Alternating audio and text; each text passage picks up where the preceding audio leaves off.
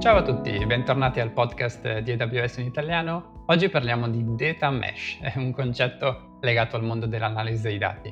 Abbiamo con noi un collega di AWS Italia, Francesco Marelli. Ciao Francesco. Ciao Alex. Benvenuto, grazie di stare un po' di tempo con noi, di raccontarci eh, questo mondo del data mesh. Rompiamo un po' il ghiaccio, ti faccio la mia domanda di rito. Da quanto tempo usi AWS? Se ti ricordi qual è stato il tuo primo servizio cloud che hai usato nella tua carriera o nella tua esperienza professionale.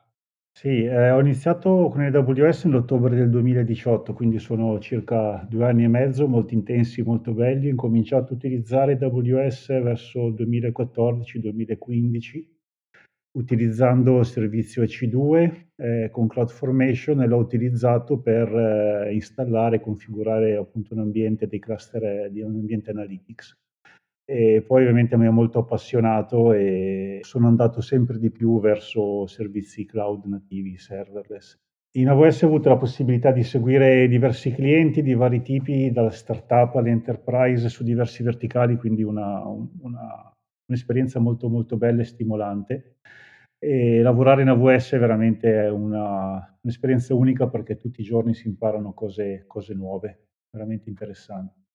Concordo pienamente ed EC2 rimane insieme a S3 uno dei servizi nelle mie statistiche, primo servizio usato per tanti. Sì, infatti avrei dovuto citare anche S3, ma eh, va- vanno un po' insieme, diciamo. Direi che insieme adesso va anche CloudFormation, eh, sono i primi che si imparano. Assolutamente. Senti, entriamo nel tema di oggi. Eh, data mesh. Che cosa si intende? Perché sta emergendo come pattern no, nel, nel mondo di chi analizza i dati, deve estrarre informazioni dai dati. Sì, data mesh è un po', diciamo, la buzzword eh, come ai tempi lo era big data, forse come lo era Hadoop eh, qualche anno fa. È un termine che è stato coniato nel 2019 da, da Zamak Degani, che è una consulente di ThoughtWorks. Eh, e l'ha, eh, l'ha praticamente introdotto all'interno di una pubblicazione e in questa pubblicazione venne proposto un nuovo paradigma eh, per l'approccio nell'implementazione di sistemi analitici. E di fatto si propone di eh, spezzare quello che è un monolite tipico dei sistemi analitici e spezzarlo in, eh, in eh, quelli che sono chiamati data product, che diventano poi i nodi di questo mesh, di questa rete, nodi che possiamo definire atomici, che espongono delle interfacce che permettono la comunicazione con altri data product. Di fatto l'autrice della pubblicazione, un po' come me, è una persona che ha lavorato tanto su, su diversi ambienti, soprattutto analitici, soprattutto in mondo enterprise, e ha trovato quelli che, sono, che erano un po' del, degli anti-pattern, cioè il fatto che eh, i dati vengono trattati più da un punto di vista, se vogliamo dire così, tecnico, piuttosto che dal punto di vista di business domain, cioè all'interno del, all'interno del business. E questo porta sicuramente dei, eh, dei problemi eh, sia a livello eh, orga- di, punto di vista di organizzazione, sia dal punto di vista per la eh, per la fruizione del dato. Sono, sono d'accordo e l'ho visto succedere anche io sia in startup che, che in altre aziende un po' più strutturate. In un certo senso mi verrebbe da dire che si allinea un po' con il movimento DevOps che va verso microservizi, che va verso team indipendenti che sono owner eh, di, un, di un piccolo servizio piuttosto che tantissime persone che lavorano su un gigantesco software monolitico. Può avere senso il paragone. Sì, l'idea è questa, è sicuramente il data mesh, l'approccio data mesh il paradigma data mesh non è sicuramente un approccio, eh, o meglio, nasce non come un approccio di tipo tecnico. Di fatto il data mesh non si propone di, eh, di proporre nuove tecnologie per affrontare un problema, ma di, di utilizzare le tecnologie esistenti in, in, modo diverso. Quindi il data mesh è più una, eh, un approccio di tipo di organizzazione supportato da, eh, ovviamente da, da, una, da, una piattaforma, da, una, piattaforma, tecnica. In questo il cloud è sicuramente stato una, un abilitatore forte nell'arrivare a questa proposizione perché col cloud l'elasticità e, e l'agilità del cloud permette, eh, ha rivoluzionato di fatto come ci si, eh, ci si affaccia, si affaccia, come si utilizza la, la, la tecnologia. Ci hai parlato di anti-pattern, no? E quindi posso immaginare che avere dei silos di team che lavorano su dati che non conoscono sia un, un tipico anti-pattern. Ci dici dall'altro canto eh, quali sono i vantaggi, no? Se andiamo verso il mondo del data mesh, che vantaggi ne possiamo avere? Esatto. La l'antipattern principale è quello che, ehm, tipicamente nei nel nell'implementazione di sistemi analiti analitici, chiamiamoli tradizionali, ma qua stiamo parlando non solo del vecchio data warehouse se vogliamo, ma anche dell'approccio standard del data lake che abbiamo adesso. I team vengono divisi in fondamentalmente in 3 grandi in 3 grandi gruppi, no, ehm, il primo è quello che si occupa di fare ingestion del dato all'interno della della piattaforma di analytics, diciamo del data lake o del data warehouse. C'è un secondo team che, ehm, si occupa di fare il processing dei dati e di, ehm, mettere i dati in un formato che sia poi utilizzato e utilizzabili dai fruitori del dato. I fruitori del dato possono essere, ehm, di diversi tipi, possono essere per esempio, ehm, l'executive board di una compagnia, come può essere un team di data scientist che usa il dato per, ehm, sviluppare per esempio modelli di di machine learning. E quello che manca all'interno di questo approccio è di fatto la conoscenza approfondita, ehm, dei verticale sul sul business domain che si viene a trattare. Quindi data soprattutto i data engineer si trovano a dover interfacciarsi sia con le persone che col team che fornisce il dato, sia con quelli che lo utilizzano senza di fatto conoscere bene il ehm, il dominio del dato tipicamente. E questo provoca provoca provoca degli attriti. Quello che il data mesh in introduce è questo concetto di data product all'interno del data domain. Il data domain di fatto è un dominio di business ben definito all'interno di dei tanti domini di business di di un'enterprise e il data product è un è un dato che, è u è un processo se vogliamo, è l'unità atomica che può essere assimilata in un certo senso al microservizio applicativo che si occupa di tutto il ciclo di vita del dato, dalla sua ingestion verso la ehm, verso la appunto la la pubblicazione per la fruizione. Quindi i vantaggi sono chiari, ci si occupa ci sono team più piccoli, ehm, focalizzati solo su un certo dominio o in alcuni casi solo sul data product e questo permette una specializzazione e permette di far sì di avere tanti data product, ehm, all'interno all'interno del della piattaforma analitica che possono comunicare tra di loro. Quindi sicuramente i vantaggi possono essere l'agilità, ehm, una ownership del team di chi crea il dato e di chi lo fornisce e anche un altro un altro dei vantaggi sicuramente è quello di avere l'autonomia e la la possibilità di fare parlare i team e i data product tra di loro utilizzando degli degli standard di comunicazione. Questo ovviamente implica anche una velocità molto molto migliore rispetto ai ai processi ai processi esistenti. Certo, immagino anziché aprire un ticket e parlare con delle persone, se ho un'interfaccia, come se fosse un microservizio, posso andare a consumare quei dati in autonomia senza Assolutamente. Francesco, ci puoi fare anche magari qualche esempio pratico di problemi che si possono risolvere o che possiamo semplificare utilizzando questo approccio data mesh? Sì, possiamo pensare ad alto livello, per esempio ad una compagnia assicurativa. Ehm, tipicamente all'interno delle compagnie assicurative i grandi i grandi temi sono quello dei premi, cioè, ehm, la creazione dei prodotti, la riscossione dei appunto dei premi degli assicurati. C'è poi un altro grande tema che è quello dei dei sinistri, cioè l l'identificazione de degli incidenti, quelli che in inglese vengono chiamati claim, e poi c'è l'area del pricing, cioè prendere da questi elementi e ehm, e trovare il prezzo giusto e che sia competitivo con il mercato, con con con la concorrenza e che dia il servizio il livello di servizio corretto. Sono chiaramente dei temi molto diversi che richiedono delle specializzazioni diversi diverse, ma i cui dati vengono tradizionalmente tradatti ehm, trattati nello nello stesso modo.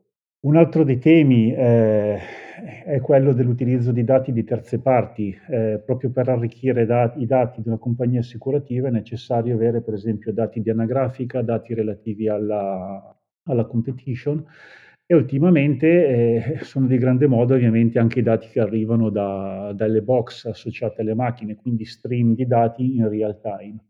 Quindi per farti un'idea di quanti tipi di dati diversi, ehm, possono confluire all'interno di un tale sistema e quali sono poi le nece le diverse necessità per andare a processare per trarne dei valori.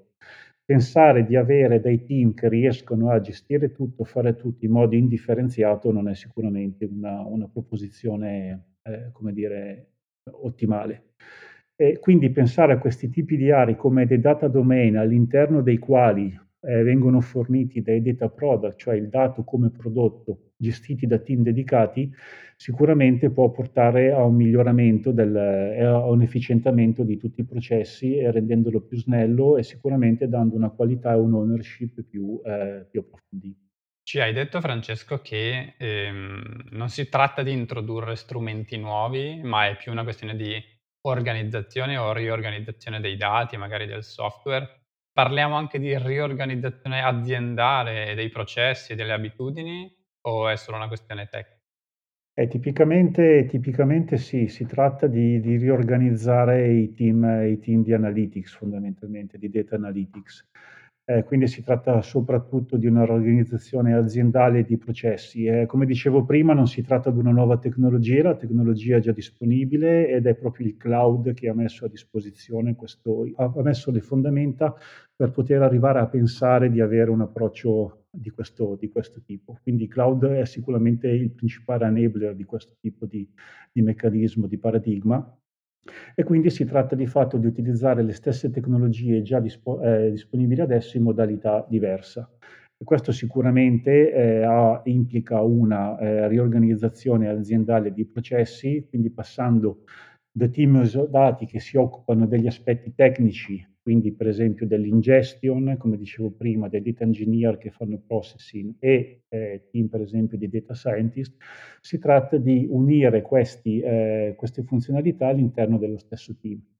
Quindi questo per dire che la tecnologia è già presente, le persone, le capacità all'interno dell'azienda sono già presenti, si tratta di affrontare il problema da un punto di vista diverso, cercando di creare dei team che siano cross funzione. E quindi sicuramente questo è il focus che viene proposto all'interno del del data mesh. È chiaro che poi questo implica anche del una revisione dal punto di vista tecnologico, ma non tanto appunto dell'utilizzare nuovi strumenti quanto quanto di riorganizzare eh, e creare un data product con gli strumenti con gli strumenti necessari, con gli strumenti già esistenti. Ottimo, quindi un'azienda ad oggi magari sta già utilizzando i tool giusti, è solo una questione di riorganizzarci. Ci puoi dire cosa esiste su AWS, quindi come potrei andare su AWS a progettare e poi implementare, ehm, un data mesh o insomma il mio data product? Certo, ma possiamo vedere innanzitutto definire un po' un pochino più a basso livello cosa cos'è un data product. Io vedo un data product e questo l'ho visto anche con l'implementazione di dei vari clienti che hanno reso pubblici i loro i loro casi d'uso, le loro prime implementazioni. Il data product è fondamentalmente una unità, una che ha delle porte di ingresso, un modore un motore di esecuzione e delle porte di uscita. Quindi in 3 ehm, in questi 3 elementi possiamo ma mappare, se vogliamo, l'ingestion del dato, il processing e poi la parte layer di serving, quindi del del serving del dato. Uniti a questo ovviamente è necessario avere un layer di governance e sicurezza, ehm, questo comune a tutto, perché ovviamente non dobbiamo dimenticarci di questo di questo aspetto. È fondamentale anche la parte di catalogazione dei dati, cioè un data catalog in cui è possibile andare a registrare e scoprire i dati i data product esistenti all'interno all'interno del data mesh. Quindi se vogliamo calarci un po' sul ehm, diciamo sui servizi che possono AWS che possono, ehm, abilitare questo tipo di ehm, di meccanismo, se vogliamo, di paradigma di implementazione, allora vedo API Gateway sicuramente come, ehm, un servizio abilitante per per l'output. Quindi, ehm, API Gateway mette a disposizione degli endpoint per delle interfacce API di tipo REST quindi è il servizio ideale per potere poi andare a comunicare e andare con il con il data product stesso.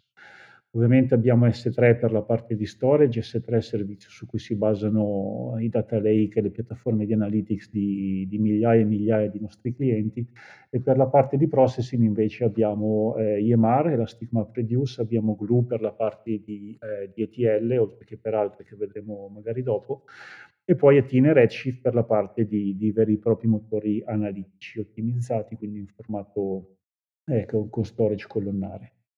È possibile poi avere anche, ehm, tutti i servizi relativi a a ai microservizi, quindi i nostri servizi di orchestrazione, quali possono essere IKS, il nostro servizio di Kubernetes gestito e anche ECS, l'Elastic Container Service, ehm, che possono di fatto, ehm, orchestrare microservizi che vanno poi a parlare con gli engine di esecuzione Per la parte di governance abbiamo a disposizione Lake Formation che mette a disposizione un suo servizio di ehm, un suo modello di sicurezza che astrae completamente il layer fisico e il Glue Data Catalog che di fatto è proprio un repository di metadati che permette ai data product di registrare il loro output e di, sc- di scoprire all'interno della piattaforma eh, quali servizi, quali dati sono, sono a disposizione. Quindi sicuramente a livello di AWS abbiamo tutti i servizi necessari eh, e già presenti per implementare un, eh, un, un data mesh in maniera, maniera, efficiente. Per quanto riguarda i motori, eh, i motori analitici, quali ad esempio eh, Athena e Redshift, sono molto interessanti le funzionalità di User Defined Function e Federated Queries, perché permettono l'interazione con qualsiasi sorgente di dati, quindi non solo con S3, ma anche database relazionali su AWS o on-premises addirittura, oppure dati eh, forniti da, da, API, che possono essere API interne, quindi per esempio API a loro volta esposte da altri data product, oppure da API esterne dove, da cui si possono andare a prendere dati da, da terze parti che vanno a integrare il patrimonio dati della, dell'azienda. E quindi come dire, la fantasia, la fantasia è il limite. E c'è un altro servizio eh, che è molto interessante secondo me che è AWS Data, Exchange. Eh, può essere utilizzato in quanto permette la pubblicazione di dataset e di loro aggiornamento direttamente su S3. I dati possono essere esposti da terze parti o anche internamente alla, eh, alla compagnia stessa. Quindi possiamo pensare a Data Exchange come un'interfaccia del data, del, dal data producer fino al data, al data consumer. Se pensiamo a delle implementazioni interne, Data Exchange è anche molto rilevante perché permette di pubblicare eh, dataset cross account. E come sappiamo nelle implementazioni di quasi tutti i nostri clienti degli ambienti in produzione c'è una, una strategia cross account proprio per motivi di sicurezza, di segregazione e anche per gestione dei costi in modo, in modo molto efficiente. Quindi eh, questa è chiaramente una carrellata di altissimo livello, però spero di averti dato un po' un'idea di come con i nostri servizi possiamo andare incontro a queste necessità. Certo, e invece per tutta la parte di orchestrazione mi hai parlato di EKS o ECS per la parte di container, no? per gestire i microservizi, oppure per la parte di provisioning delle risorse, per la parte di automazione Cosa Certo. quali sono i servizi principali qui? Certo, ma eh, qua molto interessante quella nuova funzionalità di EMR, di Elastic MapReduce, che tradizionalmente era gestita direttamente con cluster su, su nodi implementati su EC2. Recentemente è stata, eh, è stata, messa a disposizione la funzionalità che noi chiamiamo di EMR on IKS, cioè di fatto sono degli ambienti eh, di esecuzione Spark direttamente eh, eseguiti su dei container orchestrati su IKS. Questo è molto interessante perché permette di portare lo strato eh, di processing del dato sullo stesso cluster del, dei microservizi, dei container che, eh, che, implementano lo stato applicativo. Quindi questo è sicuramente molto interessante e, e in, nella mia opinione diventerà un, eh, il fattore scatenante per l'implementazione di nuovi data mesh per i nostri clienti. Poi ovviamente per quanto riguarda la parte di provisioning o di infrastructure as code eh, abbiamo il nostro CloudFormation abbiamo il nostro CDK e poi abbiamo i nostri servizi di continuous integration e continuous delivery che permettono di aggiornare in maniera trasparente continuamente tutte le, la parte di infrastruttura. E quindi anche da questo punto di vista siamo, siamo veramente pronti per avere dei data mesh, dei data mesh efficienti e molto molto veloci da implementare. Francesco, se io mi metto nei panni di un cliente che magari ha già un data warehouse, ehm, ma dice: "Come come faccio a implementare questa cosa del data mesh?" Cioè, come si può pianificare di andare in quella direzione? Serve passare per uno step intermedio? Ehm, il data lake è più facile passare da un data lake verso data mesh o da direttamente dal data warehouse? Come funziona? Tu tu che consiglio daresti? Sì, allora c'è da capire una cosa, innanzitutto il data mesh eh, non è necessariamente adatto a tutti e i problemi che il data mesh cerca di risolvere si manifestano tipicamente su implementazioni medio-grandi a livello enterprise con migliaia tra sorgenti di output, processi TL, attività di reportistica, eccetera. Cioè qua stiamo parlando di andare a risolvere problemi che si manifestano eh, oltre una certa scala. Okay? Possiamo pensare ai data warehouse e data lake esistenti come dei nodi del data mesh che possono essere eventualmente ulteriormente ridotti, è un po' come un primo approccio verso il decoupling delle applicazioni monolitiche, in parte applicativa, database, session storage, fino ad arrivare alla decomposizione della parte applicativa in microservizi, eventualmente con dei database dedicati. Ecco, proprio con questo approccio possiamo pensare di andare a decomporre il data warehouse e il data lake. È chiaro che questo non è un, dire, un, un processo semplice, in alcuni casi potrebbe essere non realizzabile, però è importante capire che se pensiamo al data warehouse esistente o un data lake esistente come un nodo, un punto di partenza iniziale all'interno di un nuovo data mesh, intorno a questo possiamo poi andare a costruire i nuovi processi, i nuovi nodi del data mesh eh, nativamente, diciamo, utilizzando un paradigma o un approccio, un approccio data mesh. Eh, poi è, interessante questo perché adesso può sembrare controintuitivo perché pensiamo al data lake come al repository centralizzato di tutti i dati possibili all'interno una, del patrimonio dei dati di un'azienda, ma originariamente, originariamente la definizione del data lake eh, non fu pensata come il calderone eh, che adesso un po' tutti conosciamo, ma come un repository di dati per rispondere a delle esigenze analitiche specifiche. Quindi col data mesh si torna in un certo senso un po' alla vera proposizione originale del data lake. Quindi tanti piccoli laghi anziché un gigantesco mare. Esat- esattamente, esattamente, sì, sì. E secondo me qui mi permetto di aggiungere qualcosa, mi hai detto che il cloud è, fa da enabler, secondo me non solo dal punto di vista della tecnologia o dei servizi di cui ci hai parlato, ma anche per una questione di costi nel senso che se dovevo farlo eh, dieci anni fa e avere 25.000 data warehouse diversi, ognuno con un costo fisso mensile, poteva diventare impegnativo. Oggi che, abbiamo so, il data lake serverless come magari tool principale, eh, non ho un costo orario e quindi avere 10 piccoli data lake o un gigantesco data mare, no? un, un data lake gigante, a livello di costi mi costa uguale perché pago in base al dato che ci metto dentro, non in base a quanti ne ho, quindi non ho un prezzo orario. E questo secondo me aiuta a cambiare approccio, no? Assolutamente, assolutamente. È molto interessante anche quello che dici perché se pensiamo solo allo storage, eh, di fatto se pensiamo ad Amazon S3, eh, lo storage resta comunque centralizzato, no? Eh, e quindi il data movement diventa, una volta che poi il dato è all'interno di S3, a meno dei vari processamenti, il dato resta sempre, sempre dov'è e abbiamo diversi servizi che in modalità completamente, chiamiamola anche pay as you go, comunque on a per need basis, come si dice in inglese, cioè solo quando è necessario, vengono attivati per andare ad interrogare i dati. Eh, quindi sicuramente va incontro anche un'ottica di, di risparmio dei costi, come dicevi. Ci puoi parlare di qualche cliente che ha già adottato questo approccio, se hai qualche nome o qualche caso d'uso interessante? Sì, eh, diciamo che il data mesh adesso è il buzzword, insomma ne parlano tutti, anche noi siamo qua a parlarne ovviamente. Eh, e come avrai capito, eh, non, nella nostra discussione non sono state date delle, dire, delle, delle, ricette, delle prescrizioni per andare a implementare poi a livello tecnico un data mesh. Questo per dire cosa? Per dire che poi date le idee, eh, le linee guida, eh, i vari clienti, ci sono tanti, ogni compagnia va a implementare il data mesh in base a livello tecnico, in base alle, alle proprie necessità. Eh, ci sono due casi pubblici molto interessanti, quali ad esempio quelli di Zalando in Germania e quello di Netflix, eh, un po' che tutti conosciamo negli Stati Uniti, che, sono, che, che ritengo molto interessanti. Eh, se partiamo da Netflix, eh, Netflix eh, beh, non penso che non sia necessario introdurlo, però processa miliardi di miliardi di eventi e petabyte di, giorni, di dati tutti i giorni. Eh, quindi stiamo parlando di volumi forse non direi unici, ma insomma sicuramente tra i casi d'uso più, più esigenti eh, a, livello, a, livello, globale. Eh, questo, quest, queste necessità tecniche hanno comportato la necessità di razionalizzare le capacità di ETL eh, per poter scalare virtualmente senza limiti con una governance centralizzata e chi lavora nel mondo dei dati eh, può sicuramente farsi un'idea di, di, che tipo di sfide questo possa, possa comportare.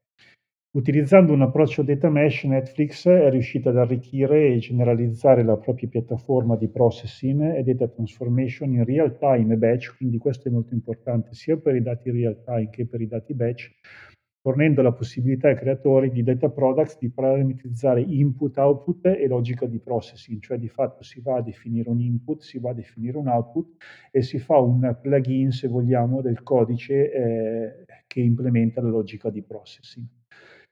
E questo permette ovviamente di creare molto velocemente dei data product, astraendo completamente di fatto i dettagli di basso livello per l'integrazione con i sistemi. E, e quindi è, è, veramente, è, veramente, molto interessante. Vi consiglio, c'è un, c'è un video su YouTube che spiega bene il, come è fatta questa implementazione anche a basso livello e per chi è interessato lo consiglio veramente. E un altro, come citavo già prima, un altro cliente eh, è Zalando. Eh, Zalando diciamo, di fatto pa- è partito dalla eh, classica implementazione di data warehouse, evolvendo poi verso il data lake, dove il data lake è diventato appunto il repository di, eh, dire, di, di, tutti i dati dello scibile di Zalando, un po' nel caso in cui, di, di cui stavamo parlando prima. Eh, il data lake veniva poi interrogato attraverso l'utilizzo di, micros- di, di, microservizi e questo di fatto ha portato tutti i problemi che abbiamo, che abbiamo già discusso prima, insomma, senza ritornare. Quindi Zalando è proprio il classico caso, il classico esempio che riporta eh, dove il, avere il, i team non specializzati su un data domain e avendo una struttura completamente centralizzata basata solo sugli aspetti tecnici ha dato eh, di fatto un ha creato dei, dei problemi di, di, organizzazione e dei colli di bottiglia eh, veramente importanti. Quindi Zalando approcciando una, una, una logica, diciamo, un approccio di, de, di data mesh, eh, è riuscito a superare questi problemi. So, facendo che cosa? Di fatto implementando un metadata layer comune, comune e, e centralizzato, e utilizzando una, una, strategia di bring your own bucket. Questo cosa vuol dire? Di fatto eh, ogni, eh, ogni, data, ogni, ogni, fornitore di prodotti interno andava a portare il dato sul proprio forni- pubblicava il dato sul proprio bucket o all'interno di un prefisso ovviamente e questo bucket, i dati all'interno di questo bucket sono di fatto eh, fruibili e utilizzabili da, eh, da, tutta la, da tutta la compagnia. Questo è interessante, un aspetto che non abbiamo detto, perché Zalando proprio testualmente dice che questo ha, dato un grande impulso a cosa? Alla qualità del dato che viene prodotto e anche alla ownership. Per esempio si sono trovati ad avere nel vecchio data warehouse dei dati eh, che non sapevano forse neanche più da avere e che contenevano in alcuni casi anche delle informazioni personali, quindi anche in ottica di GDPR, eccetera, muoversi verso un eh, domain driven data product ha anche questi, diciamo, effetti collaterali. Molto bello, Francesco, magari aggiungerò qualche link a questi video e certo. a questi articoli per chi volesse approfondire un attimo. Come ultimo pensiero, prima di concludere, Francesco, secondo me è interessante menzionare che questo approccio in un certo senso si lega a livello organizzativo, no? a livello di gestione dei team, anche a uno dei tanti meccanismi che abbiamo all'interno di AWS e all'interno di Amazon, anche più in generale, che è quel meccanismo che noi chiamiamo dei two pizza team, quindi team che possono essere sfamati con un paio di pizze, quindi team piccoli, team autonomi che gestiscono un solo prodotto, un solo servizio.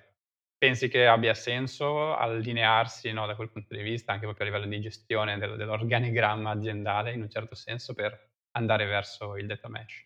Assolutamente, credo che sia proprio dove, dove, stiamo, dove stiamo, andando e anche in questo devo dire Amazon eh, ci aveva visto lungo già tanti tanti anni fa ed è proprio un, team, è proprio un tema che, che ritorna. E se pensiamo a un two pizza team di eh, esperti sul dato, quindi sia la parte tecnica che poi anche la parte di conoscenza del dominio su cui il dato si basa, e anche persone che eh, sanno poi come andare a trarre valore da, eh, da, questo, da questo, dato è, è, veramente fondamentale. Quindi no, all'interno di un piccolo team possiamo avere una grandissima conoscenza molto specifica e questa conoscenza molto specifica permette di creare dei prodotti di alta qualità poi, da, dai quali tutta la, tutta la compagnia, l'enterprise può trarre beneficio. Quindi lunga vita ai tu pizza team, sicuramente un approccio molto vincente che si, adotta, si adatta benissimo al concetto di data mesh e la sua implementazione. Sì, poi un side effect eh, positivo è che responsabilizza i singoli, si cresce più velocemente, no? quindi si può fare eh, una formazione professionale Certo. che ti permette di avere una carriera, ehm, più veloce. Insomma, ci sono tanti side effect che beneficiano sia l'azienda che il singolo individuo, il singolo contributor.